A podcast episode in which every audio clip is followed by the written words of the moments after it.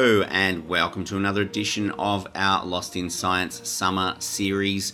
This week we have a double dose of Australian animals, a double dose of Australian animal genetics, and a double dose of Claire. Uh, so, Claire is going to be talking to Dr. Kylie Cairns about the genetics of dingoes and what they can show us about how closely related they are to other dog species and how interbred those species are. And Claire also talks to Dr. Jo Sumners from Museums Victoria about the eastern earless dragon and uh, how endangered it is. So, dragon hunting and dingoes on this episode of our Lost in Science summer series. Please stay tuned.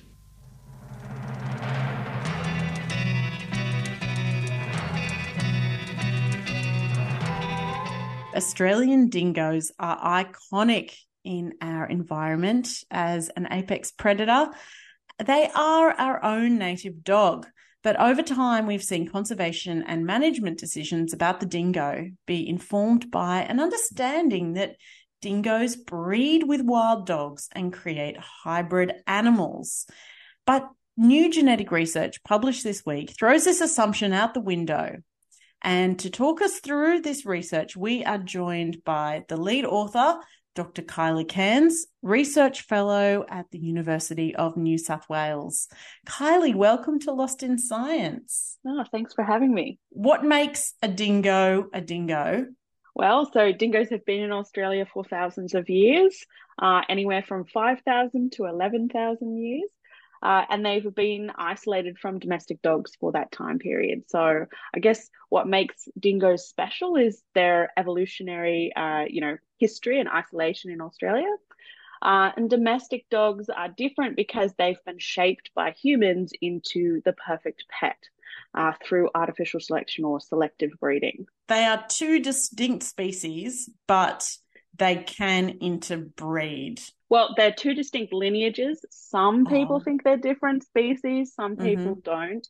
I'm on the camp of they're distinct from dogs, so they should have their own species name, can be considered different, but that's quite controversial. They can definitely interbreed, but whilst a lot of people would think that species can't interbreed, a lot of them actually can. So wolves and coyotes can interbreed, mm. jackals can interbreed, or basically a lot of the canids can interbreed, and it sort of seems to be something unusual maybe about them that they are able to reproduce and create fertile offspring, unlike a lot of other sort of species that can't do that. How did you do it? I mean, obviously, you must have um, gone out and found a lot of dingoes?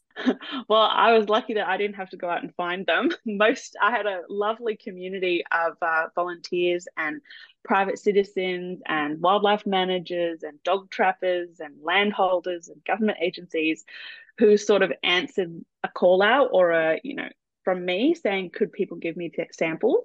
Um, I already had a network because I'd obviously done my PhD in studying dingoes, but um, yeah, and then it sort of just went from there. Like people got in touch with me and told me they had some, or I might contact people on social media and then they would send them to me.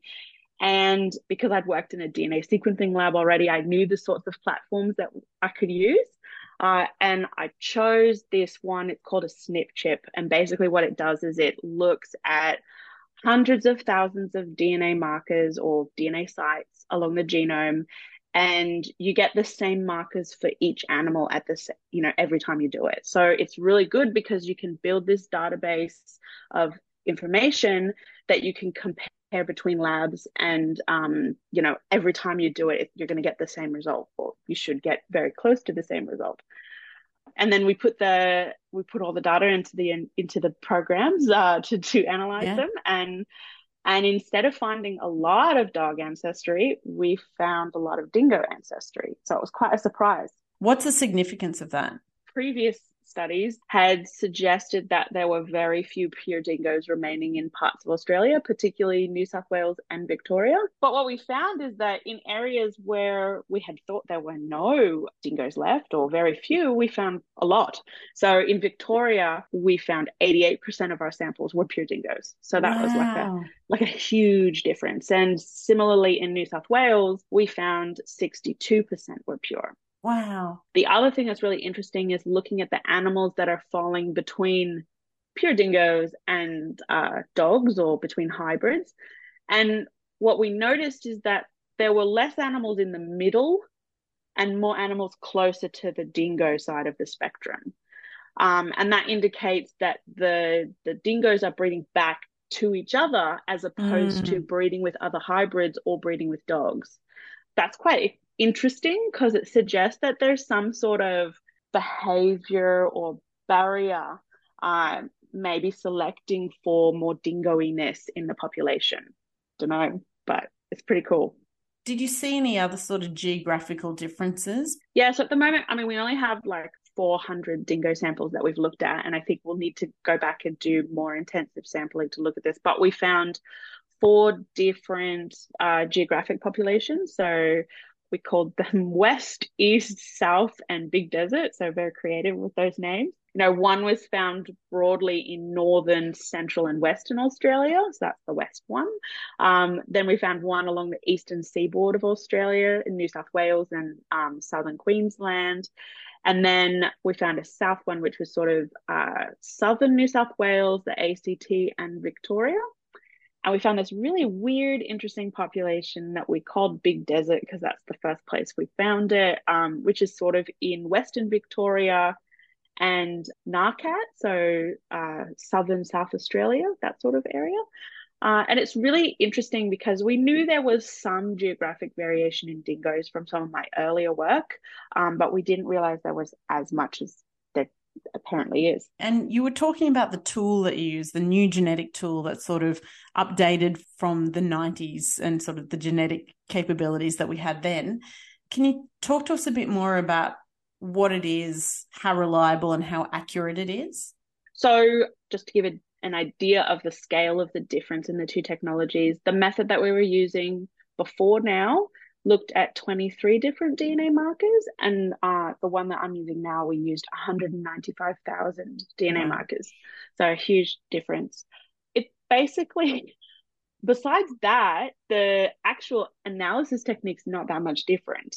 Um, you use pretty similar like software programs for modeling, but it's really about the scale of the information that you're getting uh, and the fact that it's a bit less labor intensive to gather it. So I can gather all of those 195,000 markers at the same time using like it's just called a SNP chip um, compared to the other one, which was much more labor intensive to do in the lab. In terms of what that means for the DNA testing, it means that the result is much more robust.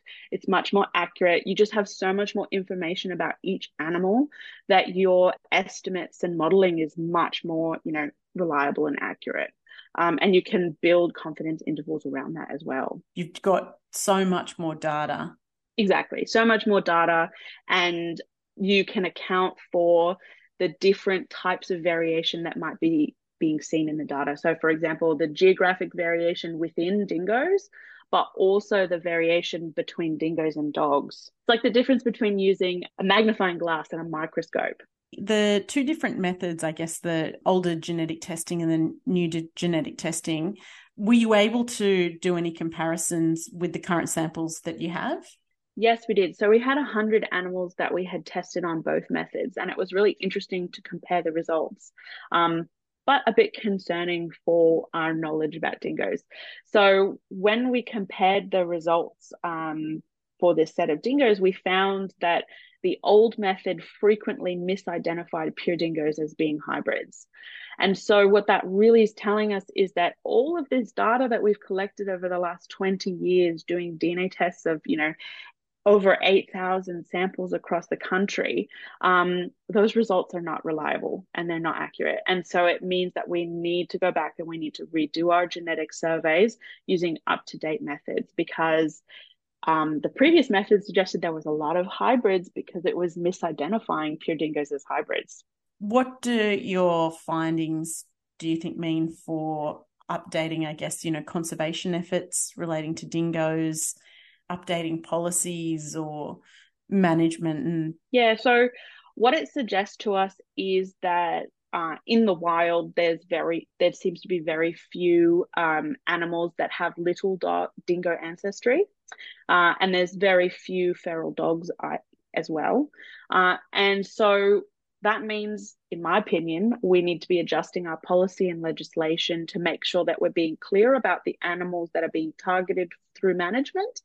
Uh, and and the best way to do that would be to just change the names. So instead of using the word wild dog in legislation, we can use the word dingo and feral dog to refer to the different animals. And I think that that's important because it also means that we are acknowledging that dingoes are a native animal, which they are, uh, compared to feral dogs, which are an invasive feral animal.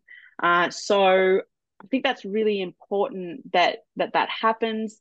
Whether or not it will happen remains to be seen, though by management, are we talking? I mean, one of the biggest types of management of, you know, quote unquote wild dogs is 1080 baiting. So is that conversation happening? I don't know if it's happening yet. I think I'm hoping that this research will lead to a broader conversation about how we are balancing the conservation and management of dingoes across, you know, New South Wales and basically all of the states. Uh, at the moment, there are, particularly in New South Wales, extensive 1080 aerial baiting programs being rolled out across national parks. Uh, and I think a lot of people aren't aware of that because it's called wild dog baiting. Mm. Uh, and also, generally, it's said that they only bait the boundaries of the parks but that's not actually true. but if you change that language and you say, you know, we're talking about aerial baiting dingoes, I think that the general community would have a different opinion about whether or not they support that. And I think that it would mean that there's more transparent discussion about what's happening. Just in a nutshell, why is it so important to have dingoes present in the environment? Yeah, so dingoes have basically adapted to the Australian environment and they now fulfill the role of the top land based predator. That means they're involved in biodiversity regulation, uh, which is something like, you know, regulating large herbivores that has impacts on the types of vegetation, which then flows on to um, the you know benefits for small, small marsupials, birds, reptiles, that sort of thing. Uh, dingoes can also have a role in suppressing foxes and cats and keeping them out of the environment, or at least suppressing their numbers to a lower level. They probably don't remove them entirely, uh, but they definitely have an impact in many places in Australia. Where to next for your research? So I'm still collecting samples. I'm still carrying, like, continuing the research, but particularly trying to focus in areas where I don't have samples or building uh, more samples in areas where we think that we might need more information. I'm also collaborating with people overseas. I'm involved in an ancient DNA project, hopefully looking at the origins of dingoes compared to wolves and ancient dogs. I'm involved in looking at um, the dogs that are found in Papua New Guinea to see how they might re- be related to dingoes. We know that the uh, Highland wild dog or New Guinea singing dog that's found up in the mountains of Papua New Guinea is like the dingo's cousin, but we don't know how many there are. And so we've been I've been working with a PhD student there who is collecting samples from local villages. So we're going to be working on that. And I'm also doing a bit of work on the poo of dingoes and foxes to find out more about what those predators are eating in the in the environment uh, using DNA. So we get the poo and then we DNA test it to see what they've been eating. Well, Kylie, thank you so much for chatting with us today about dingoes and dog uh, dingoes and dogs uh, and everything in between. And best of luck with the next stages of research. We cannot wait to hear what happens. Um, and we'll keep updated um, from you hopefully in the future. Yeah, thank you very much. I think we're lost. We're not lost. Not even any short range radio signals yet? Except for a single. very powerful. Radio emission. Of course, a transmitter of that sort isn't exactly standard equipment. Science and technology must be absolutely mind-boggling. Of course, that's uh, it's mostly on the theoretical side. Well, so far. Across Australia on the Community Radio Network, you're listening to Lost in Science conservation stories don't get much better than the discovery of a species thought to be extinct. And this happened in February this year with the rediscovery of the Victorian grassland earless dragon. Now, with me to discuss the conservation and groundbreaking biobank genetics efforts that go into saving the most endangered reptile in the world we have Museum Victoria's Senior Manager of Genetic Resources, Dr. Jo Sumner. Jo, welcome to Lost in Science. Thank you. It's lovely to be here. Now, Jo, tell us a bit about the Victorian grassland earless dragon. Um, so this is a really cute little dragon. They only live a couple of years. They're quite small. They're found in in grassland regions, and they live inside spider burrows. So they're actually not out and about very often, which I think is probably mm. part of the reason why they've been so hard to find yeah, at the beginning of this year, some ecologists were doing surveys in uh, out to the west of Melbourne um, and came across a lizard that clearly wasn't one that they expected to see there. And they had an inkling of what it might be and sent a few photographs to some ecologists that they knew. Um, a team was put together pretty quickly um, with Zoos Victoria um, leading the charge. Yeah, so it, it all came together quite quick. So, why is this particular group of lizards so threatened? Because they live in grassland, um, native Australian grassland, and something like 99% of native grassland has been cleared for mostly for agriculture. So it's just it's lost its habitat because the it looks like open clear paddock um, it kind of some grassland looks a little bit scrappy um, mm. it, it, hasn't been protected in the same way that that native forests have. Um, so it but it's has a whole um, suite of endemic species that are also critically endangered. So we really need to save our last little patches of of native grasslands and these gorgeous animals that you get in them.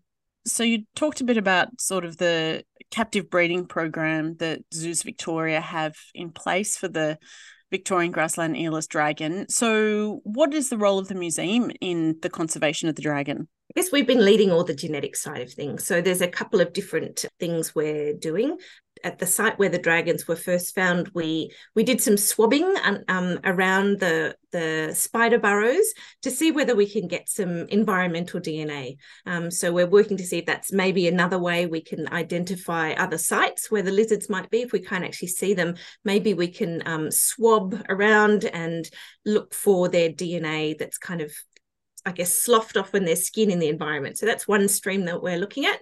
Another one is we've taken some some tail tips from the lizards because that's a best really good way to get DNA without doing too much damage to the lizards. So we worked with Zoos Victoria on getting those those tail tip samples, and that's allowed us to positively identify the the dragons as the Victorian grassland earless dragon by comparing it with DNA that we've managed to get from some really old specimens in the mm. museum. So this is one of the beauty beautiful things about museums is that we have this historical collection and the technology for DNA work and DNA sequencing means that we can actually get DNA out of some really old specimens. So we were able to extract DNA from a specimen from the early last century and compare wow. it to the DNA of this these um, animals that were found recently and and match it up and say, yep, that is definitely um, the species that we think it is. And also with those tail tips, we're doing some other work, which is a bit like DNA fingerprinting. So we can have a look at the relationships um, among those animals. There's now 16 of them at um, Zoos Victoria.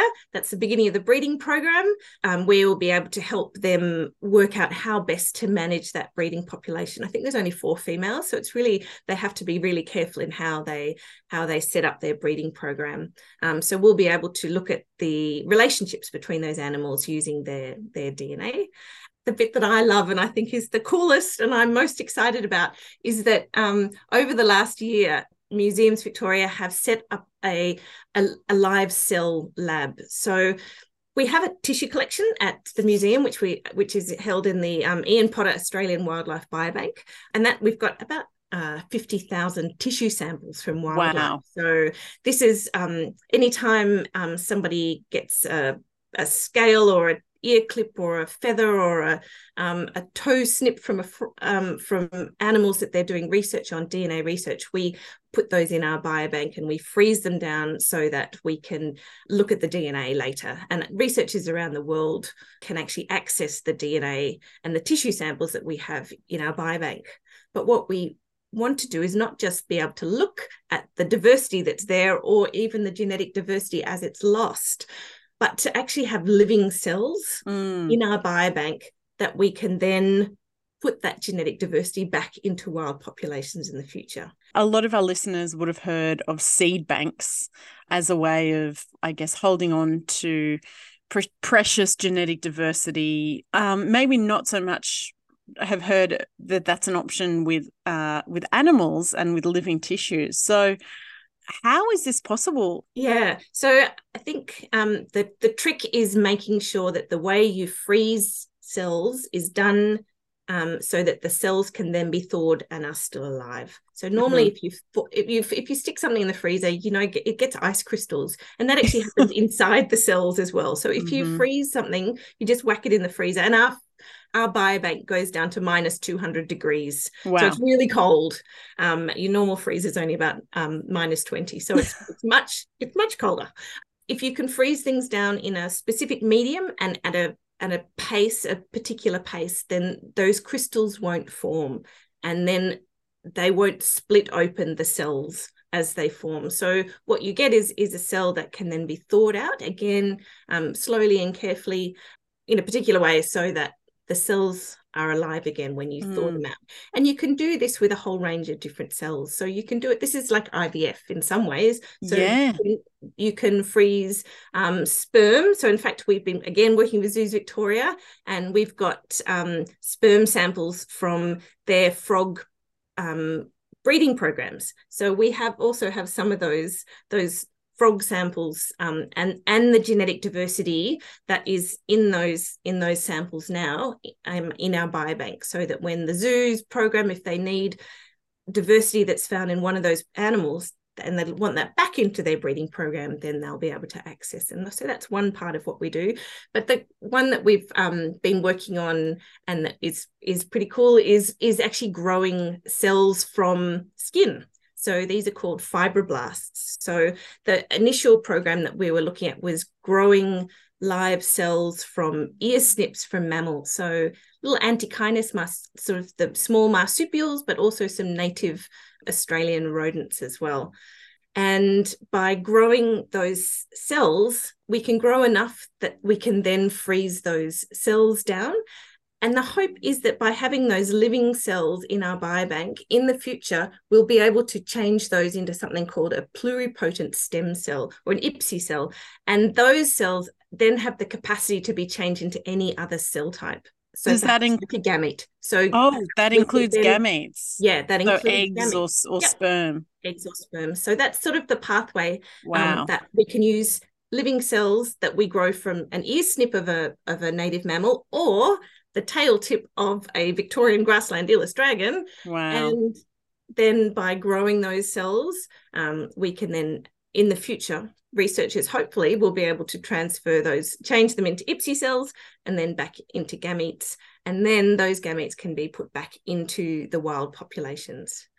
But unless we start now and we actually bank down the genetic diversity that is available in populations now, then we won't have the same um, diversity and opportunities to put that back in the future. So even though we don't have all the technologies down now, we really, really need to bank as much genetic diversity down in our biobank now as, as we possibly can. We're not going to get any more genetic diversity as we as as we go along. Well, we do. I mean, that's what evolution does is it builds it. But what's happening at the moment is that um, we're losing populations so quickly, and with um, climate change, we need or cl- we need it. It can't keep up. Evolution can't keep up with the changes that are occurring.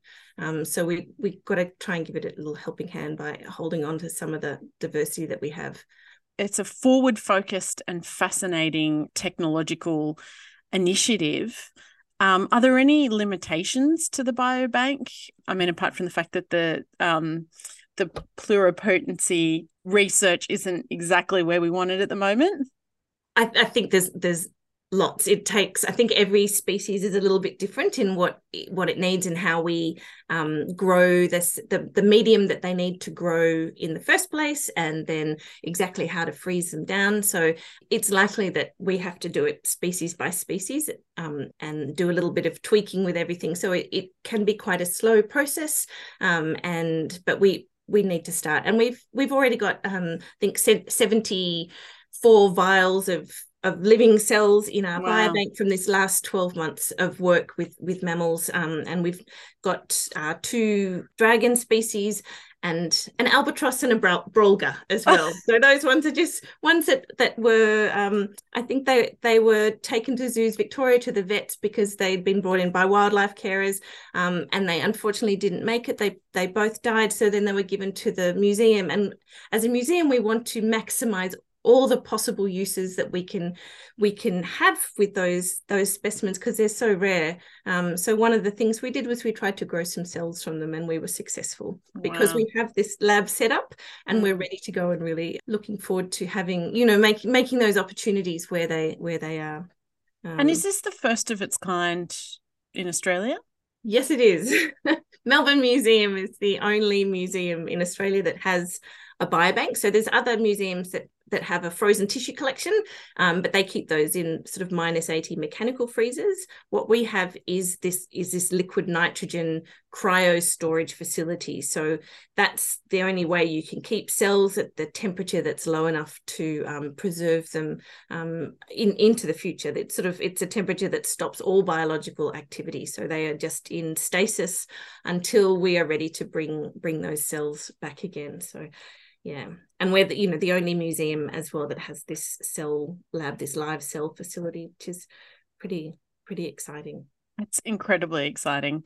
What's next for uh, conservation efforts and genetic research for the victorian grasslands earless dragon?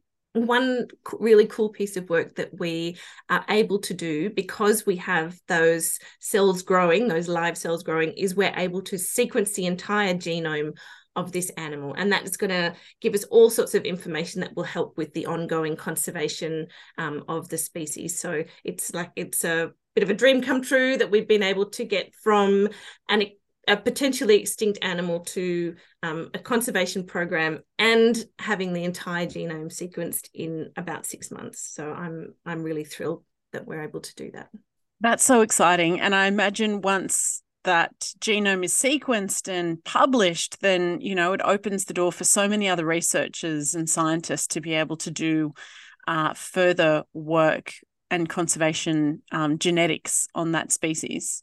Absolutely, absolutely, and we we work with a whole slew of um, researchers, um, and all this information becomes publicly available because it's really important that all that that research is is available and this kind of data is available for for um, any researchers.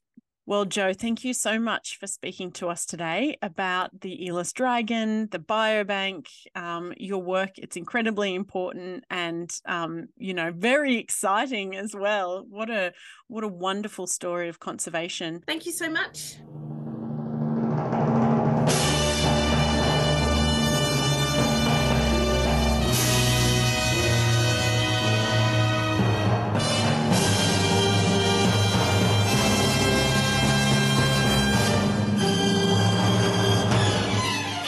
That is all we have time for this week on Lost in Science. Thank you for joining us in Getting Lost. If you have any questions or suggestions for the team, get in touch with us by email. We are lostinsci at gmail.com. You can send cheap tweets to us at Lost in Science 1 on Twitter, or you can find us on the ubiquitous Facebook. Lost in Science is recorded at the studios of 3CR in Melbourne on the land of the Kulin Nation and is broadcast across Australia on the Community Radio Network with the assistance of the Community Broadcasting Foundation. You can find a podcast version of the show on 3cr.org.au or you can tune in the way you did this week when we return in our usual time slot to get Lost in Science!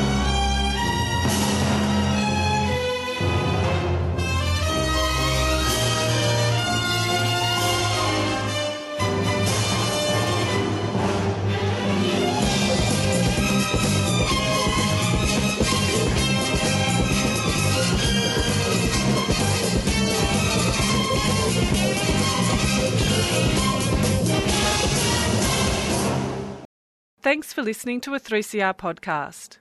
3CR is an independent community radio station based in Melbourne, Australia. We need your financial support to keep going. Go to www.3cr.org.au for more information and to donate online.